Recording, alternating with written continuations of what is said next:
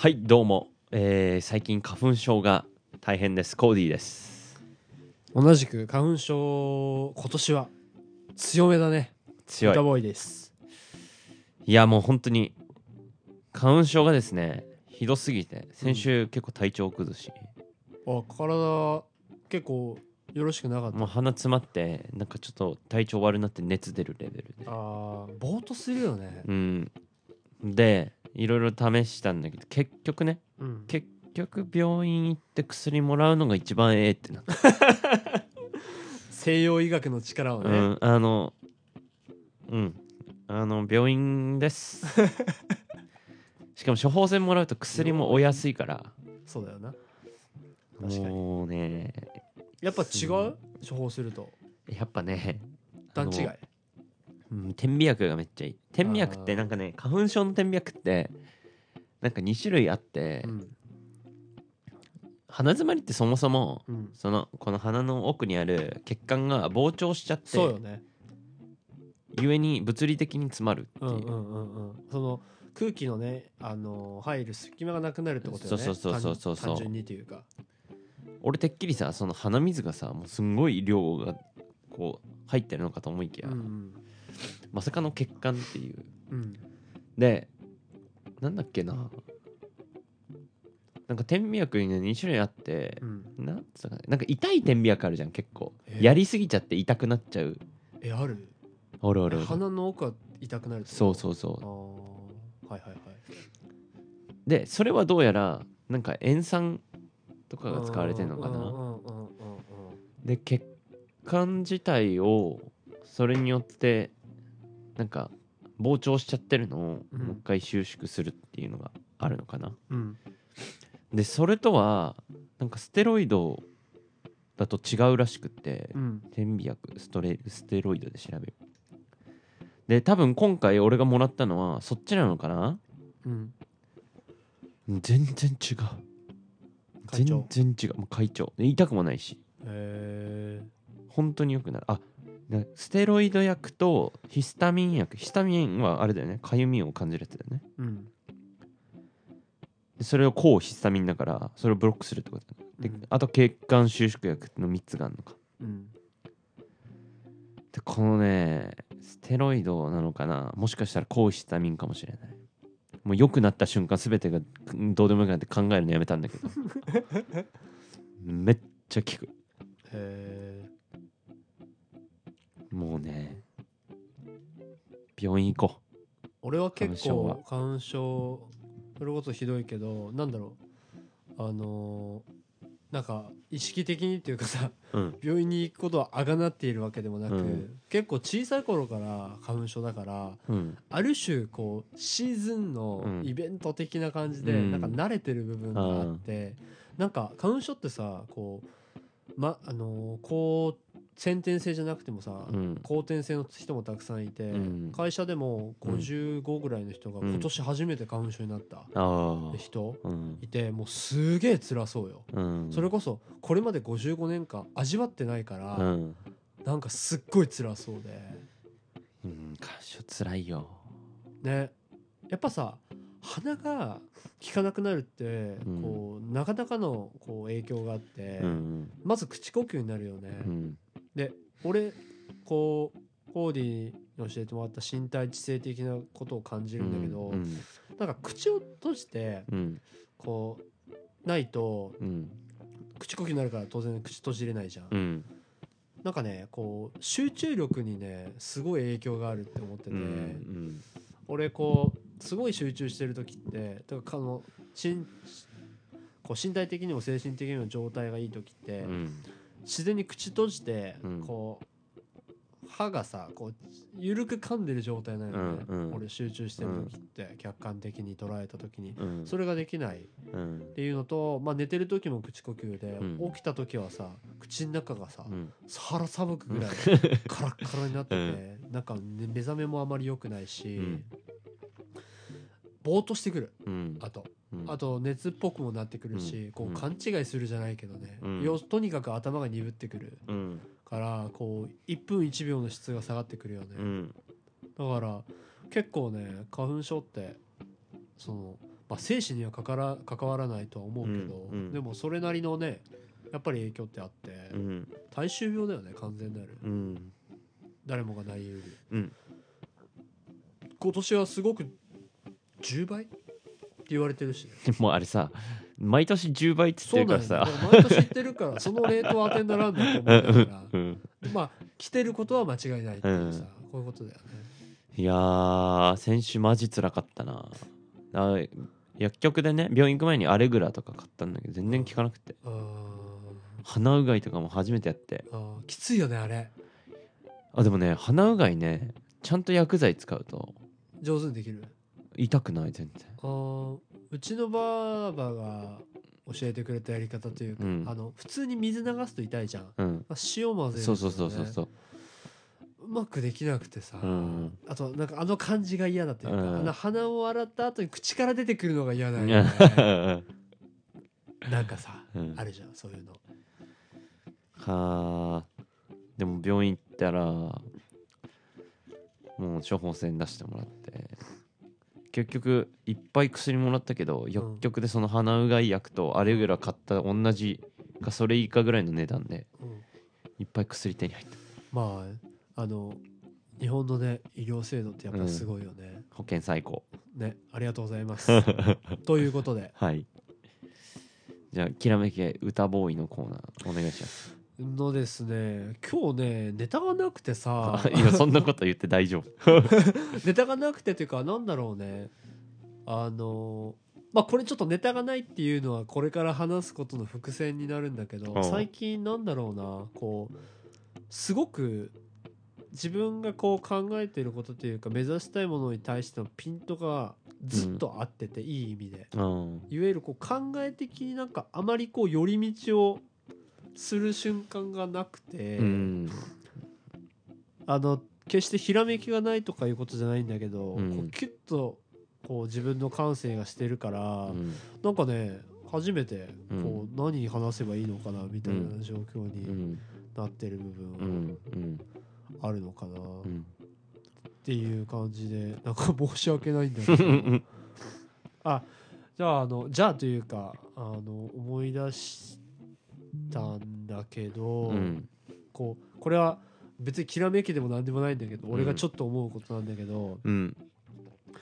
あの俺ん日本に限定しないけど電車が公共交通機関があんま好きじゃなくてさ、うん。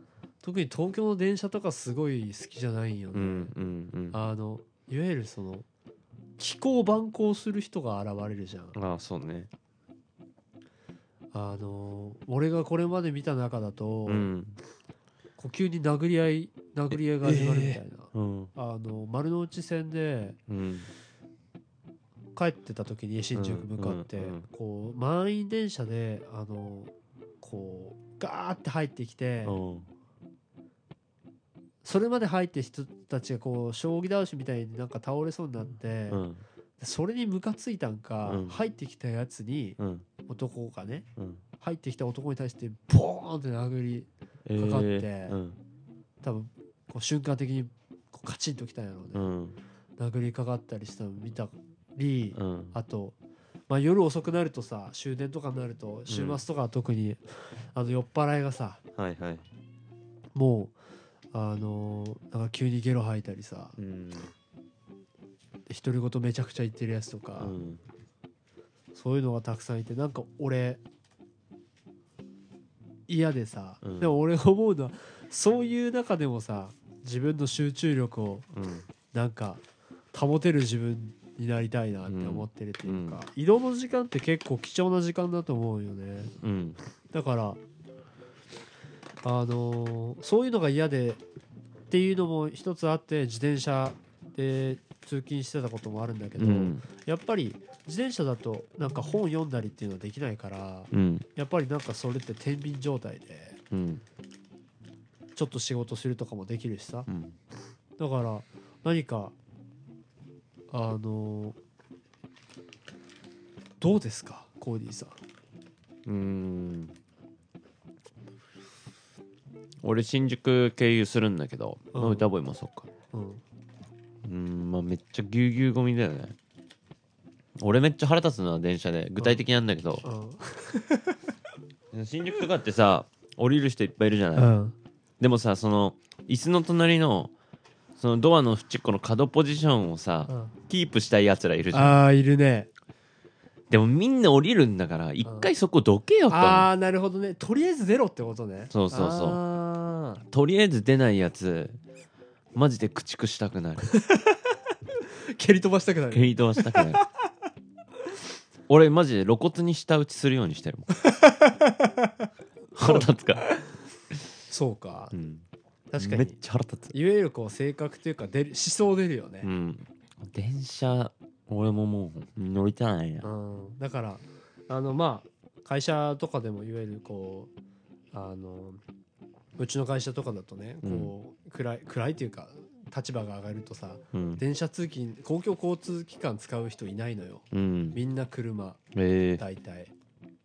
だからあの車で出勤するのが一つの夢かもなってう思ったん。りあるいはなんかこう発想を変えてうん。すごく日本の電車の中うん。を良くするというかね、うん。そういう動きっていうか社会的な活動みたいのをできたらなんかそれはそれですごい価値があるなっていうか、うん多分同じように東京の電車乗りたくないなっていう人ばっかりだと思うよね。うん。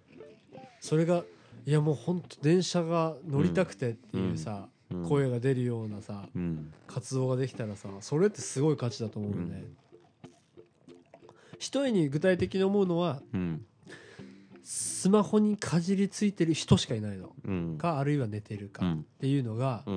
もう言ってしまえば電車の中全員本読んでる。うんとかだとうんすごいいいなってうん思うんだけどね。なんかいいいおっさんがなんかさそのなんか美少女系のゲームしてるとさわおっさんって思うよでね悲しくなるよね。だし俺ねまあそんなこと思うのマジで間違ってるんだけど、うん、でもなんかおっさんってなるよね。思う。俺なんてさそれこそね一昨日ね、うん。横ちらって見たらうん。もうさ公然とアダルトビデオ見てんの？ええきつ。俺も結構好きな感じのやつだった、ね、だけあは話が合いそうだなとか思いながら それは置いといて、うん。なかなかのうん。すすね立ち位置うんの強さというかさ、びっくりというか、でもやっぱそういうこう摩訶不思議というかうん。危機快快な人たちがいるわけだから、うん。なんかね少なくともあんまり東京の電車においていいイメージがうん。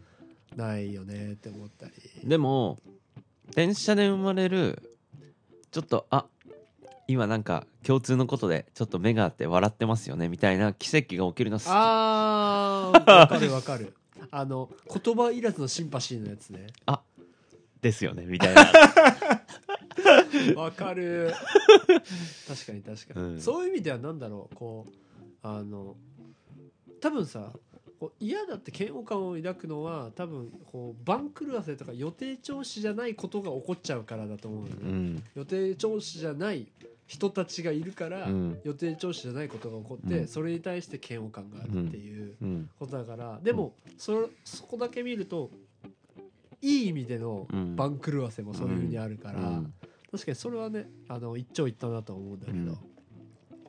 ちょっと結論的にね、うん。じゃああのさっき話したみたいにうん。電車の中を最高の空間にできるようなアイディアがもしうん。聞いてる皆さんであればぜひ教えてください。うん。なかなかね公共交通機関っていうぐらいだから誰もがアクセスできるからこその相当の難易度だけど、うん。もしあればねよろしくお願いします。そうだな。うん。電車で酒飲むのとかね。あ電話するやつとかな。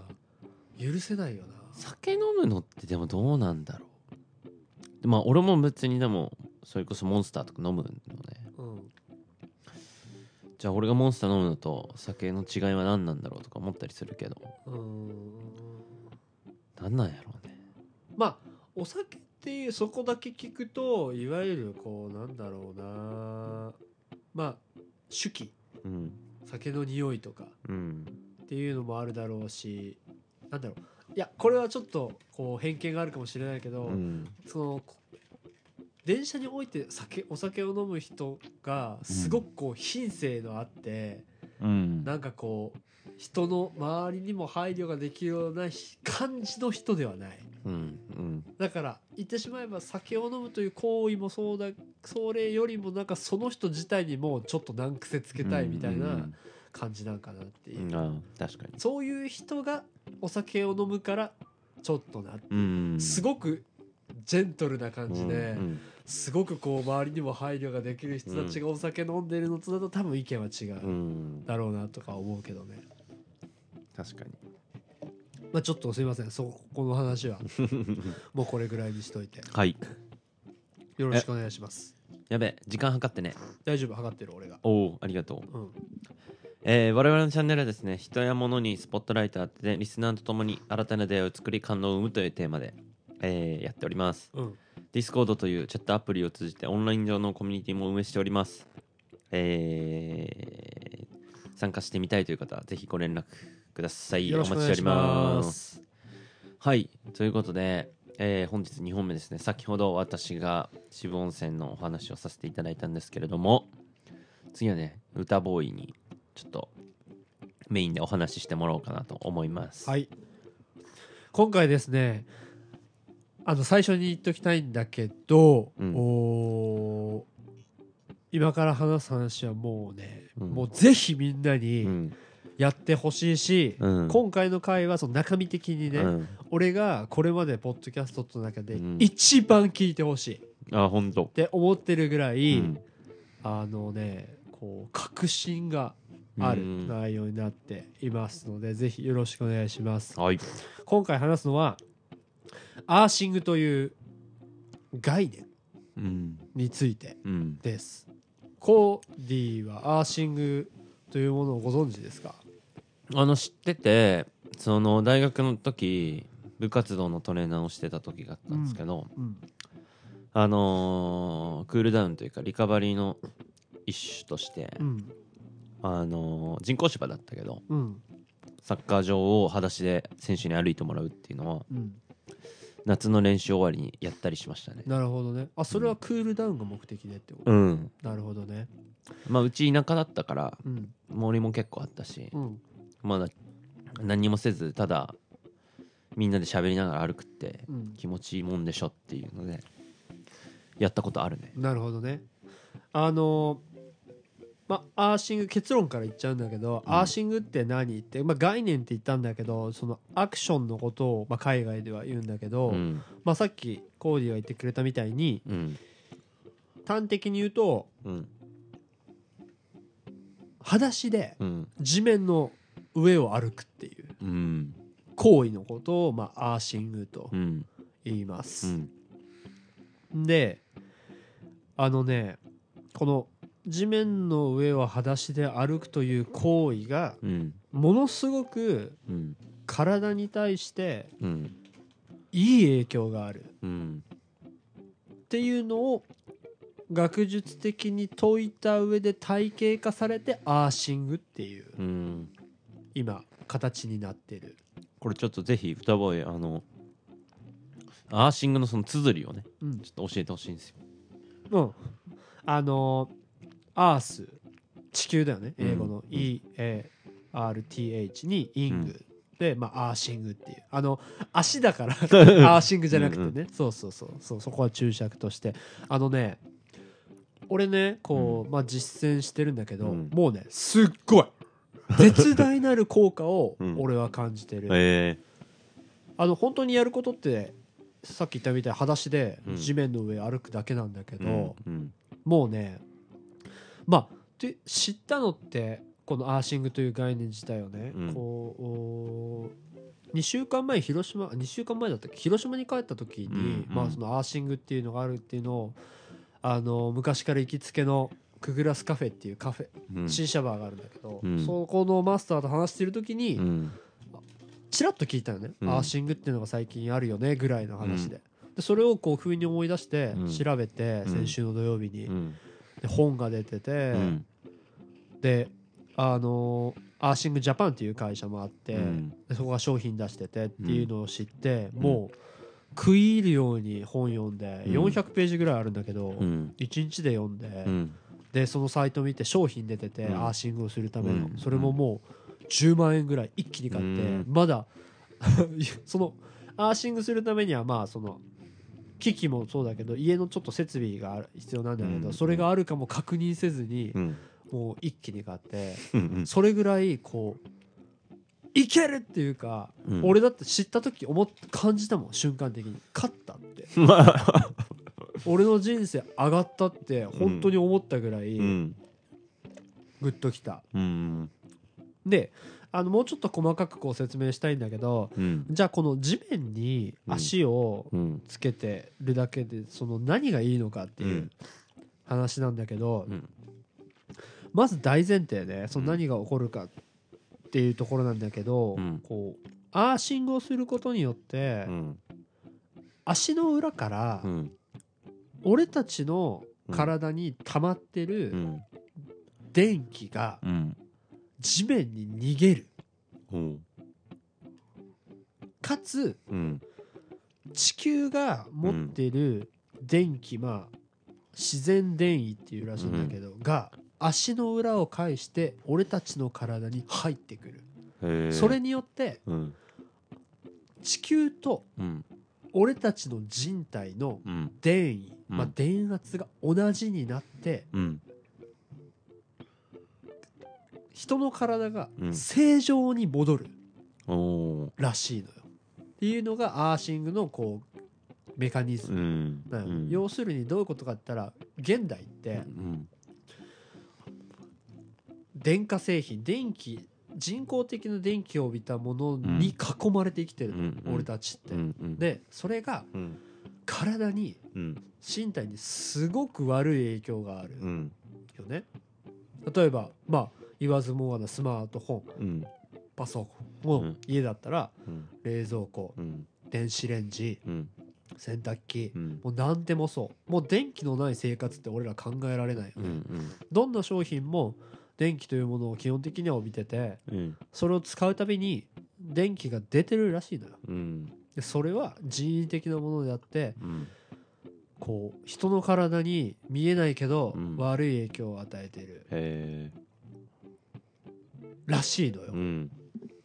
それをまあ取り除いて本来あるこう人の体の状態に戻せるっていうのがアーシングの一番いいとこで、うん。これに関しての、まあ、アーシそれこそもうそのまんまアーシングっていう本が出てるんだけど、うん。このアーシングという概念をまあ体系化したクリントン・オーバーさんって人がいるんだけど、あのさっき言ったこう理論的なことに加えて、うん。こうアーシングをしたことによっていろんなこう病気とかが、うん。怪我とかね、うん。外傷内傷を含めうん。精神的な疾患も含めてうん。良くなったって事例事例が山ほど書いてある。うん。半分400ページあるけど半分以上は事例。うん前半がこうもうちょっとこう理論的なところうん。なんだけど、もうねとにかくねもう俺が今回伝えたいのはうん。もう一個だけ、うん。やって！考えてみてほしい、うんうん。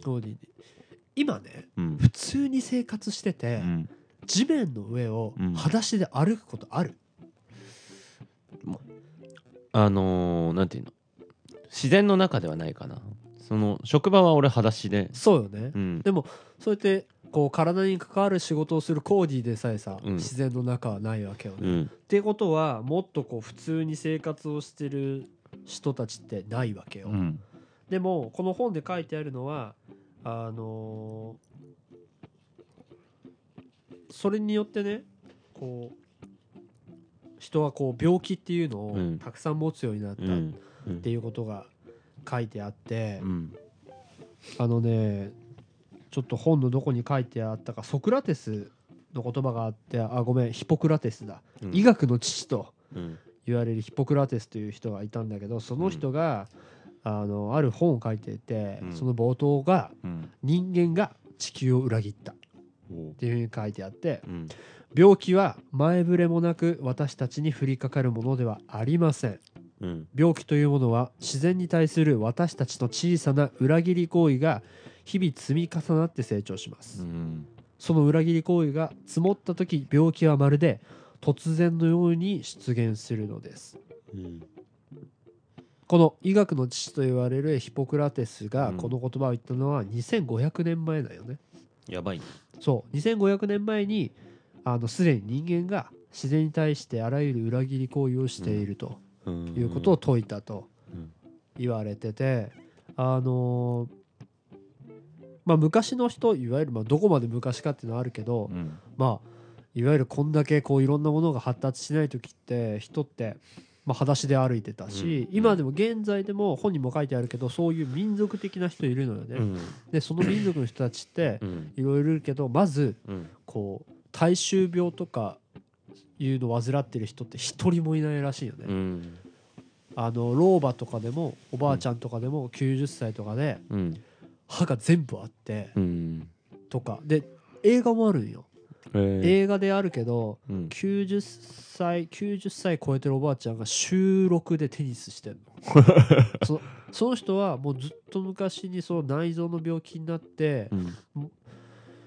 体の身体の一部がどっか麻痺もしたんよね、うん。でもうダメかなって思った時にアーシングに出会ってアーシングやり始めて治ってうん。その収録でテニスができるようになった。っすごいね。ていうことが書いてある、あのねもうねとにかくやってほしい。俺は事実ね先週から、うん。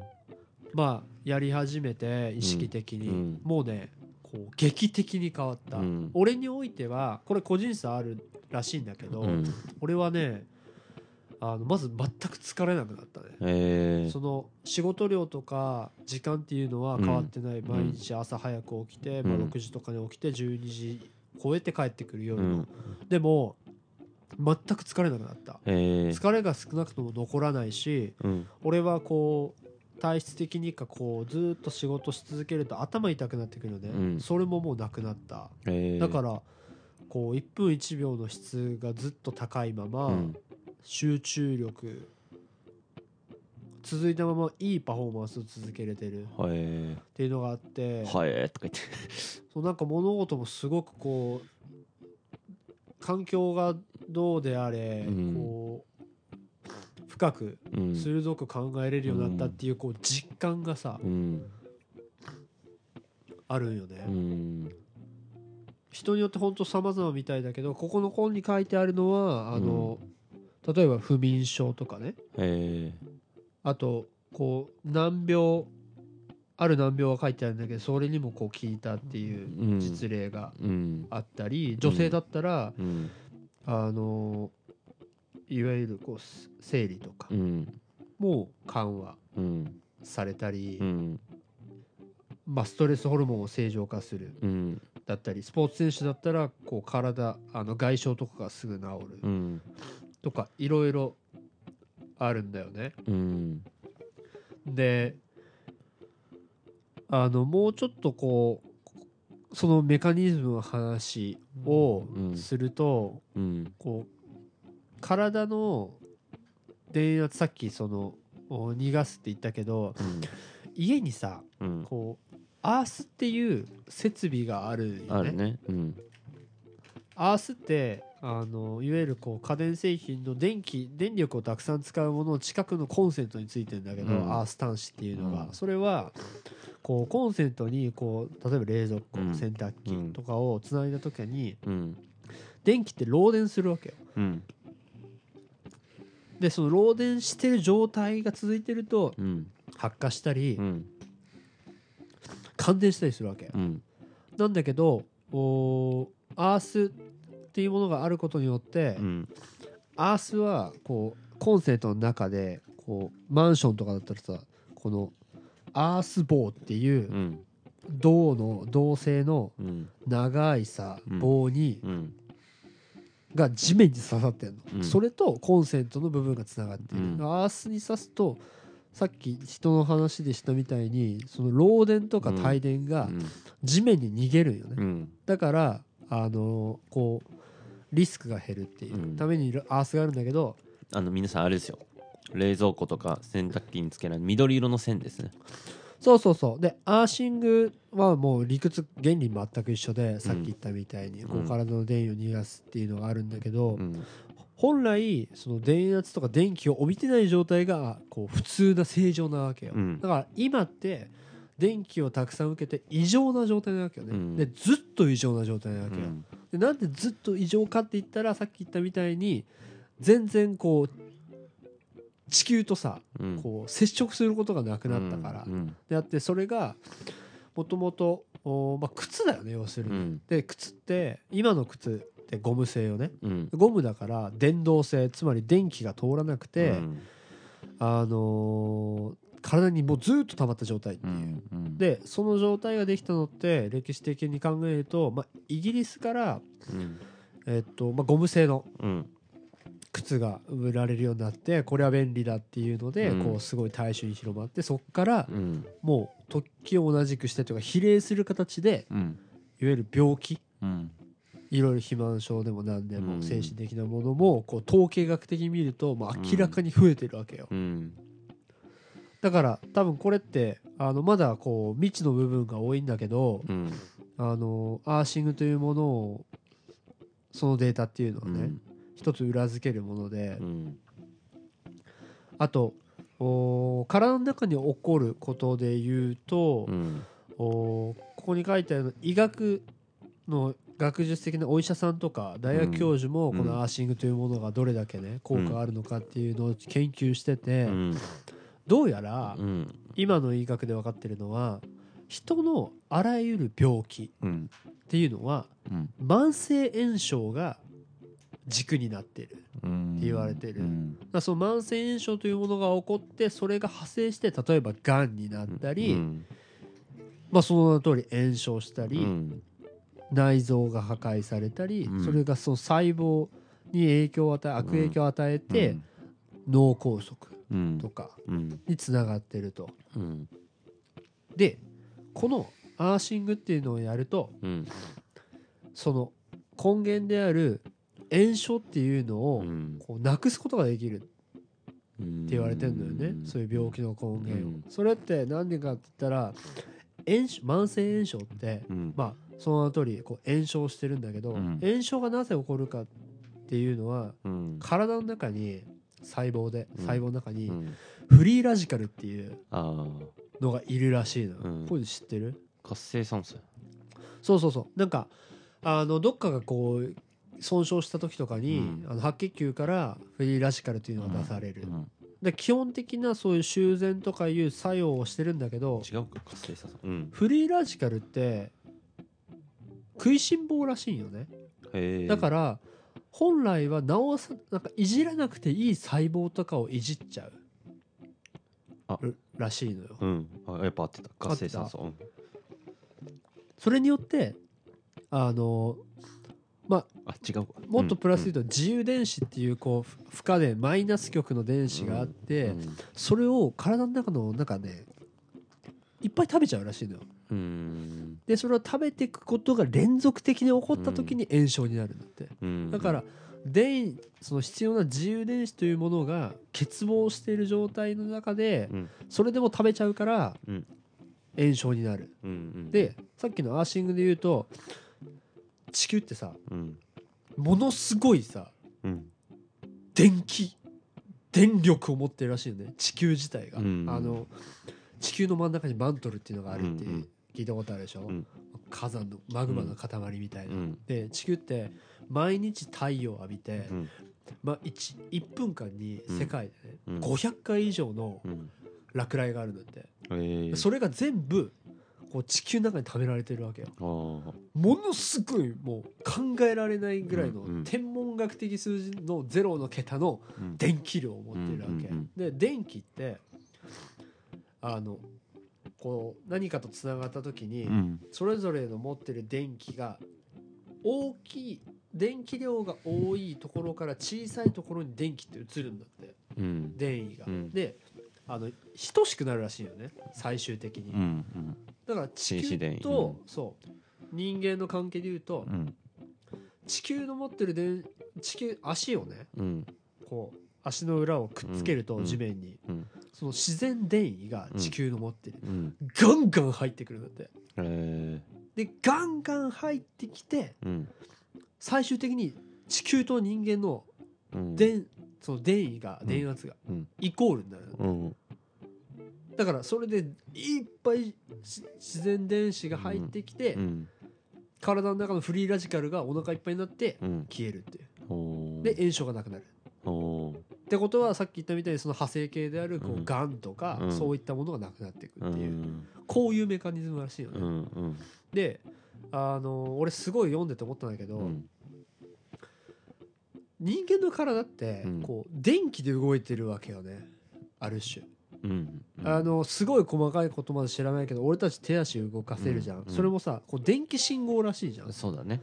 だから電気こう神経がこう電気伝わってこう手足が動かせるみたいな、うんで地球も同じで、うん。あの人間って電動性があるよね、うん。電動性ってさっき言ったみたいに電気が通る。うんうん。性質のこと、うん。でなんで電動性があるかって言ったらうん。人の体がの6割以上が水分でできてるから、うんうん。水は電動性があるから。うん。だからこそ地球の足の裏をねうん。地面にくっつけた時にうん。こう電気がうん。電位がこう移るっていう、うん。そういう仕組みらしいよね。うん。わ、かる俺が言ってるうんいやわかるわかる。だよね。こうで分かってくれると思うんだけど、じゃあそう考えた時に、うんあのアーシン化できるのってうん。決して地面の上だけじゃないんよ。はいはいはい。どこだと思いますか？コーディさん。そのアーシングというさっきのメカニズム言ったよね、うん。でその行為をうん地面の上以外でできるところがあるんよ。地球において。どこ？その電圧を高めた場所ってこと？違う。さっき言ったみたいに地球と接触しててうん。地球と接触で接触できるとこっていうのがいいかな。地面以外に。そのいあそういうことか。だから家のアースつないだ場所ってこと？ああじゃないよ。もっとこう自然的な意味で。へえ。自然的な意味で。うん。地球以外で。あ地球の中で。地球の中で。自然以外で。いや自然。なんだけど地面の上じゃないってこと。地面の上じゃない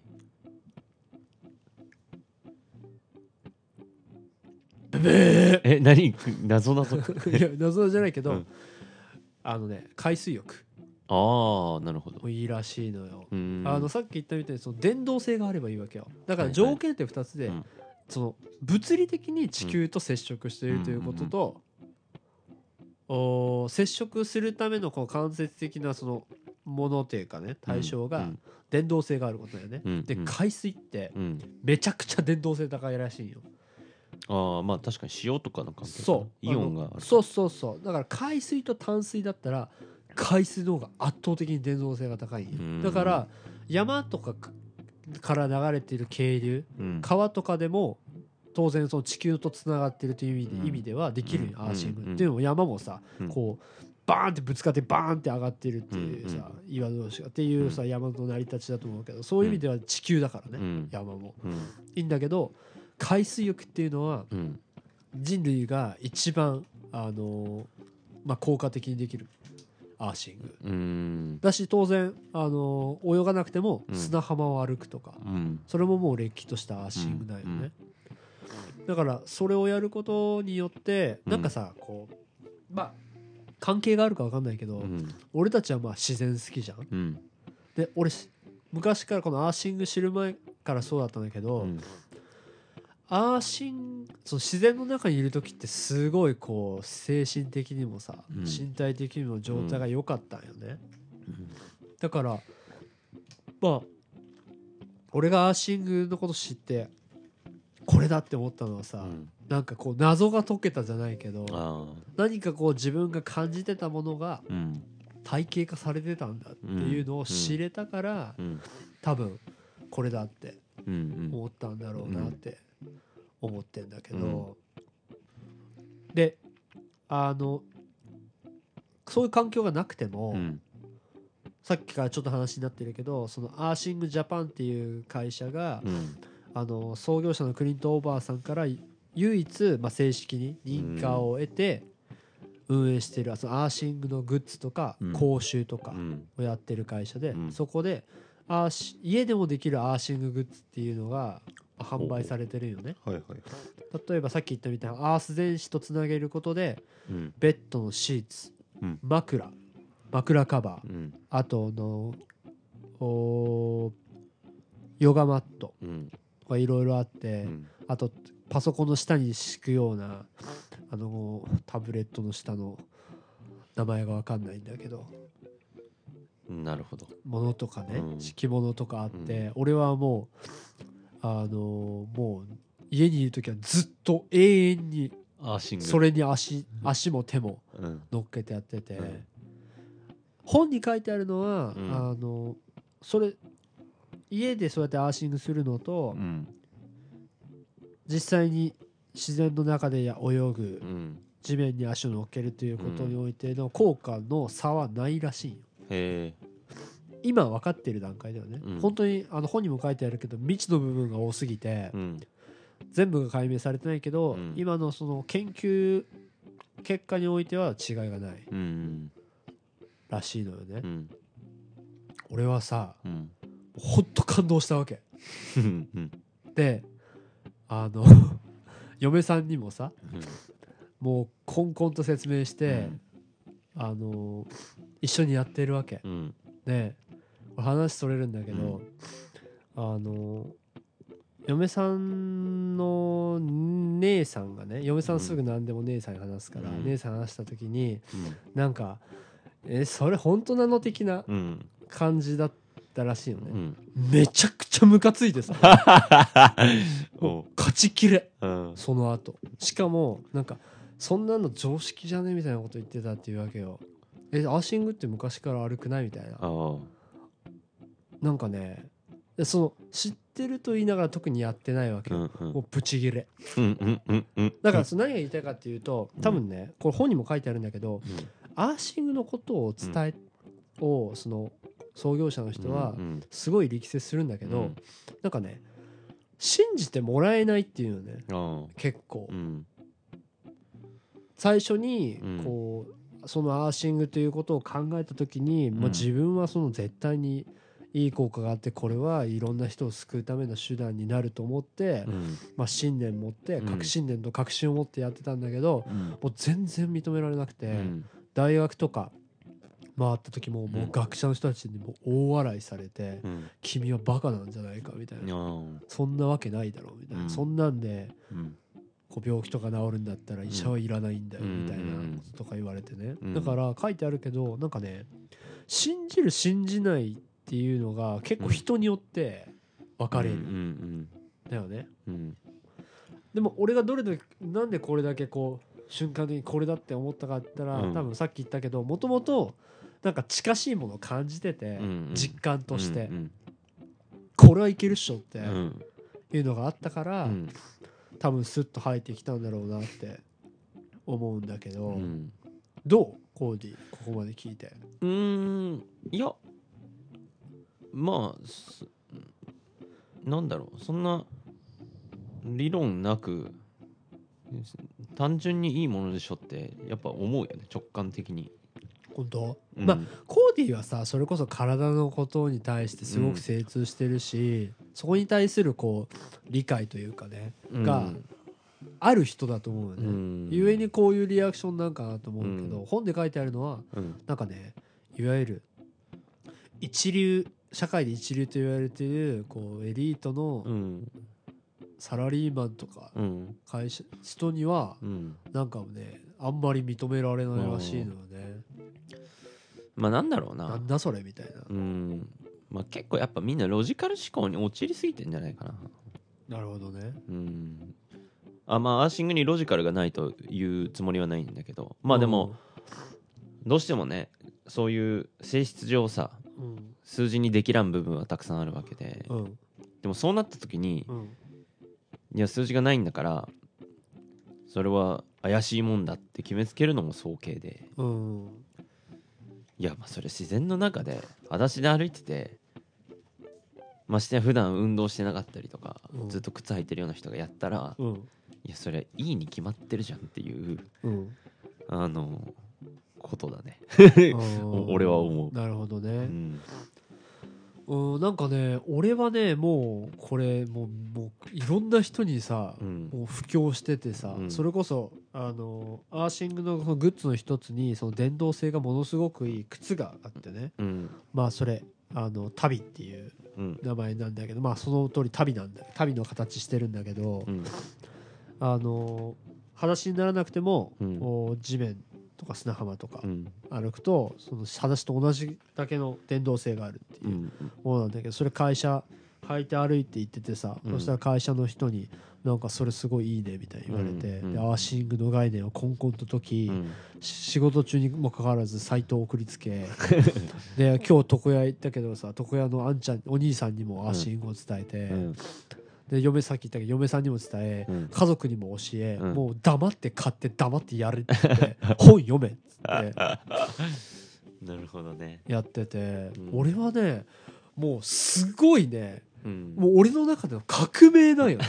完全なる。うん。あのねっていうのはなんでこうこここまで革命だって思ってるかって言ったら、うん。強烈な実感があるんようね、んうん。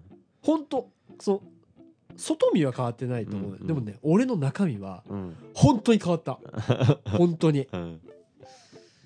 だしいやっぱ俺そう思うよ。あの、ネイチャーラバーじゃん。うん。俺、うん。とかその地球とか言われるとさ、うんうん。あの燃えるタイプじゃ、うん。んそういうのもあって、うん。もうね改めていや、うん。地球は偉大だみたいな そういうなんか精神論的なうん。部分も多分あるんだろうね、うん。まあゆえにあのこう別れるっていうのはあるんだろうけどね、うん。そのコーディが言うみたいに、うん。でも俺は本当にねみんなにやってほしいのよ。うん。いやいいと思うけどねアーシングは。まあ俺はちょっともう一個違った観点を持ってて。うん。なんかあいやまだ45分。結構時間あるね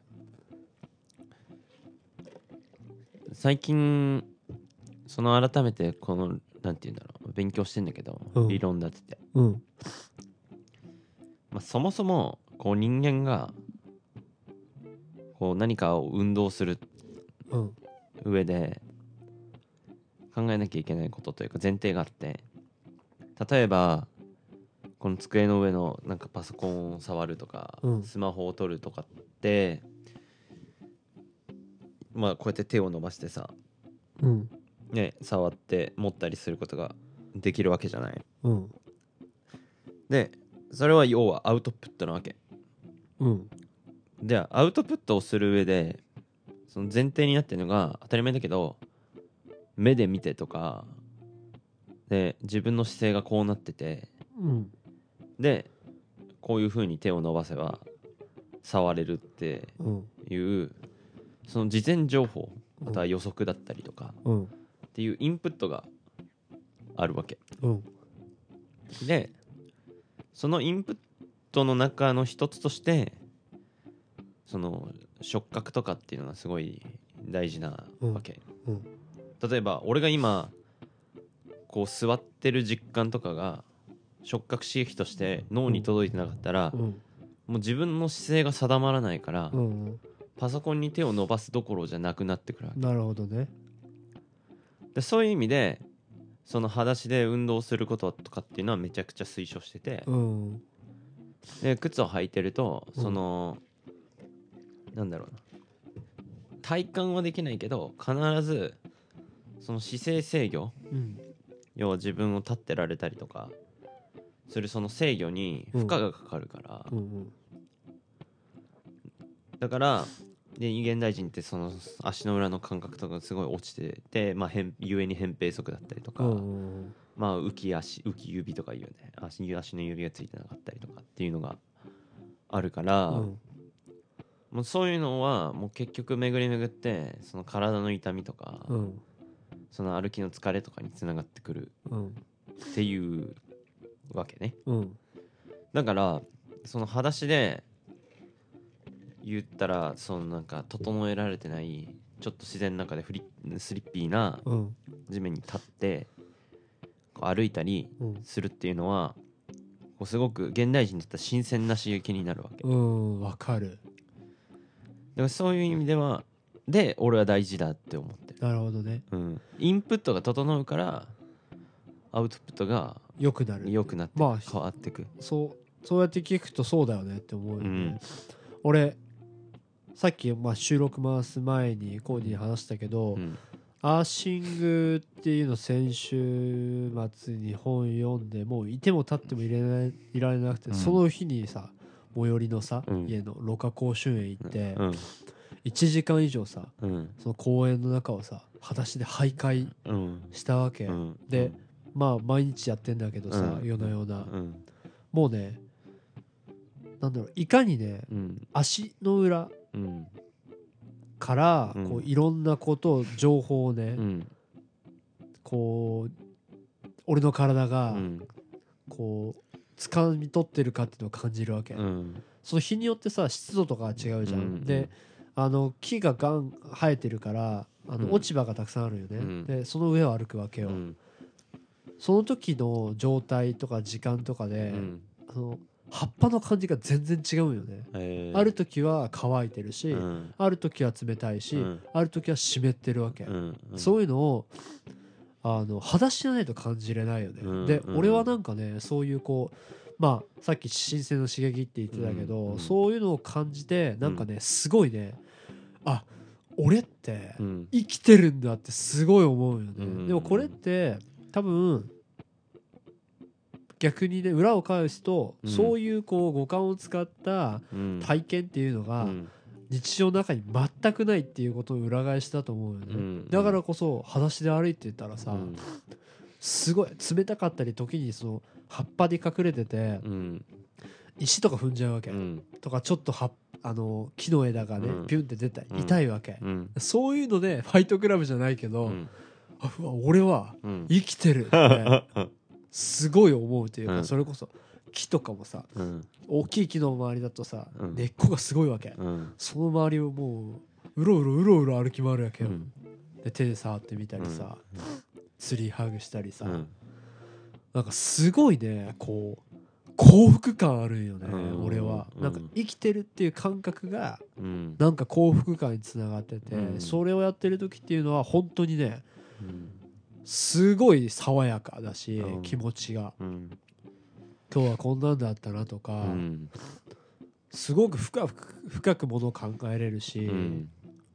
なんかねこういろんな神経が自分の中で整ってる感強烈な感覚、うん。はっきりとした感覚がうん。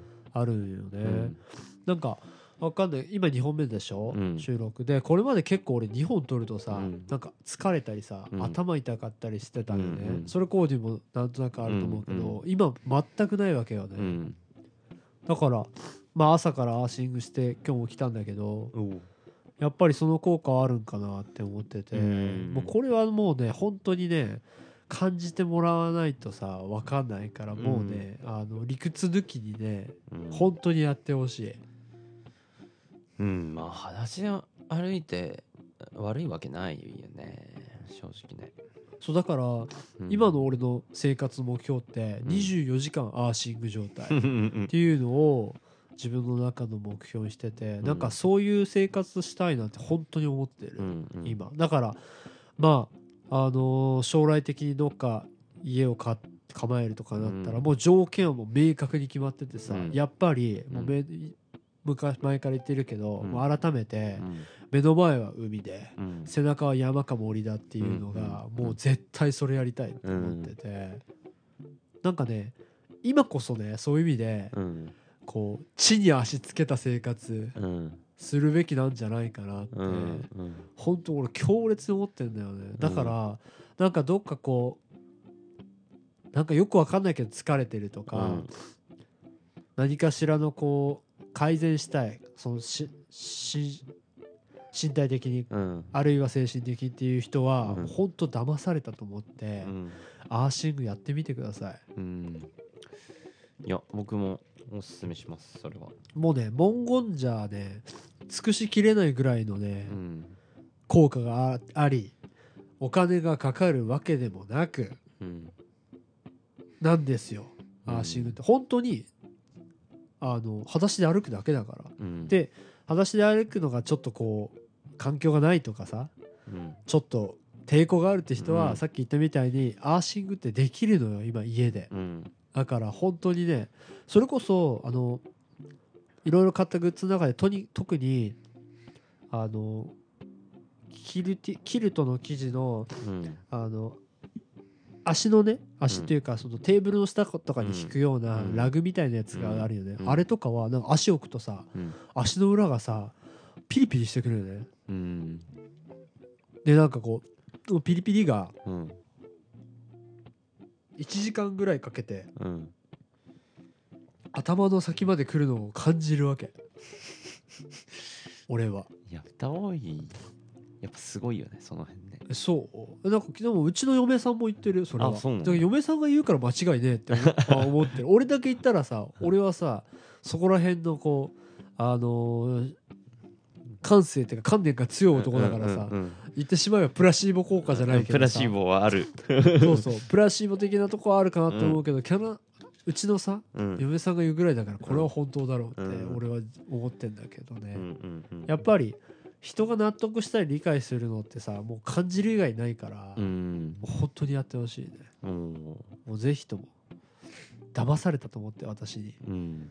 やってみてください。本当にいい効果があるってうん思ってるから。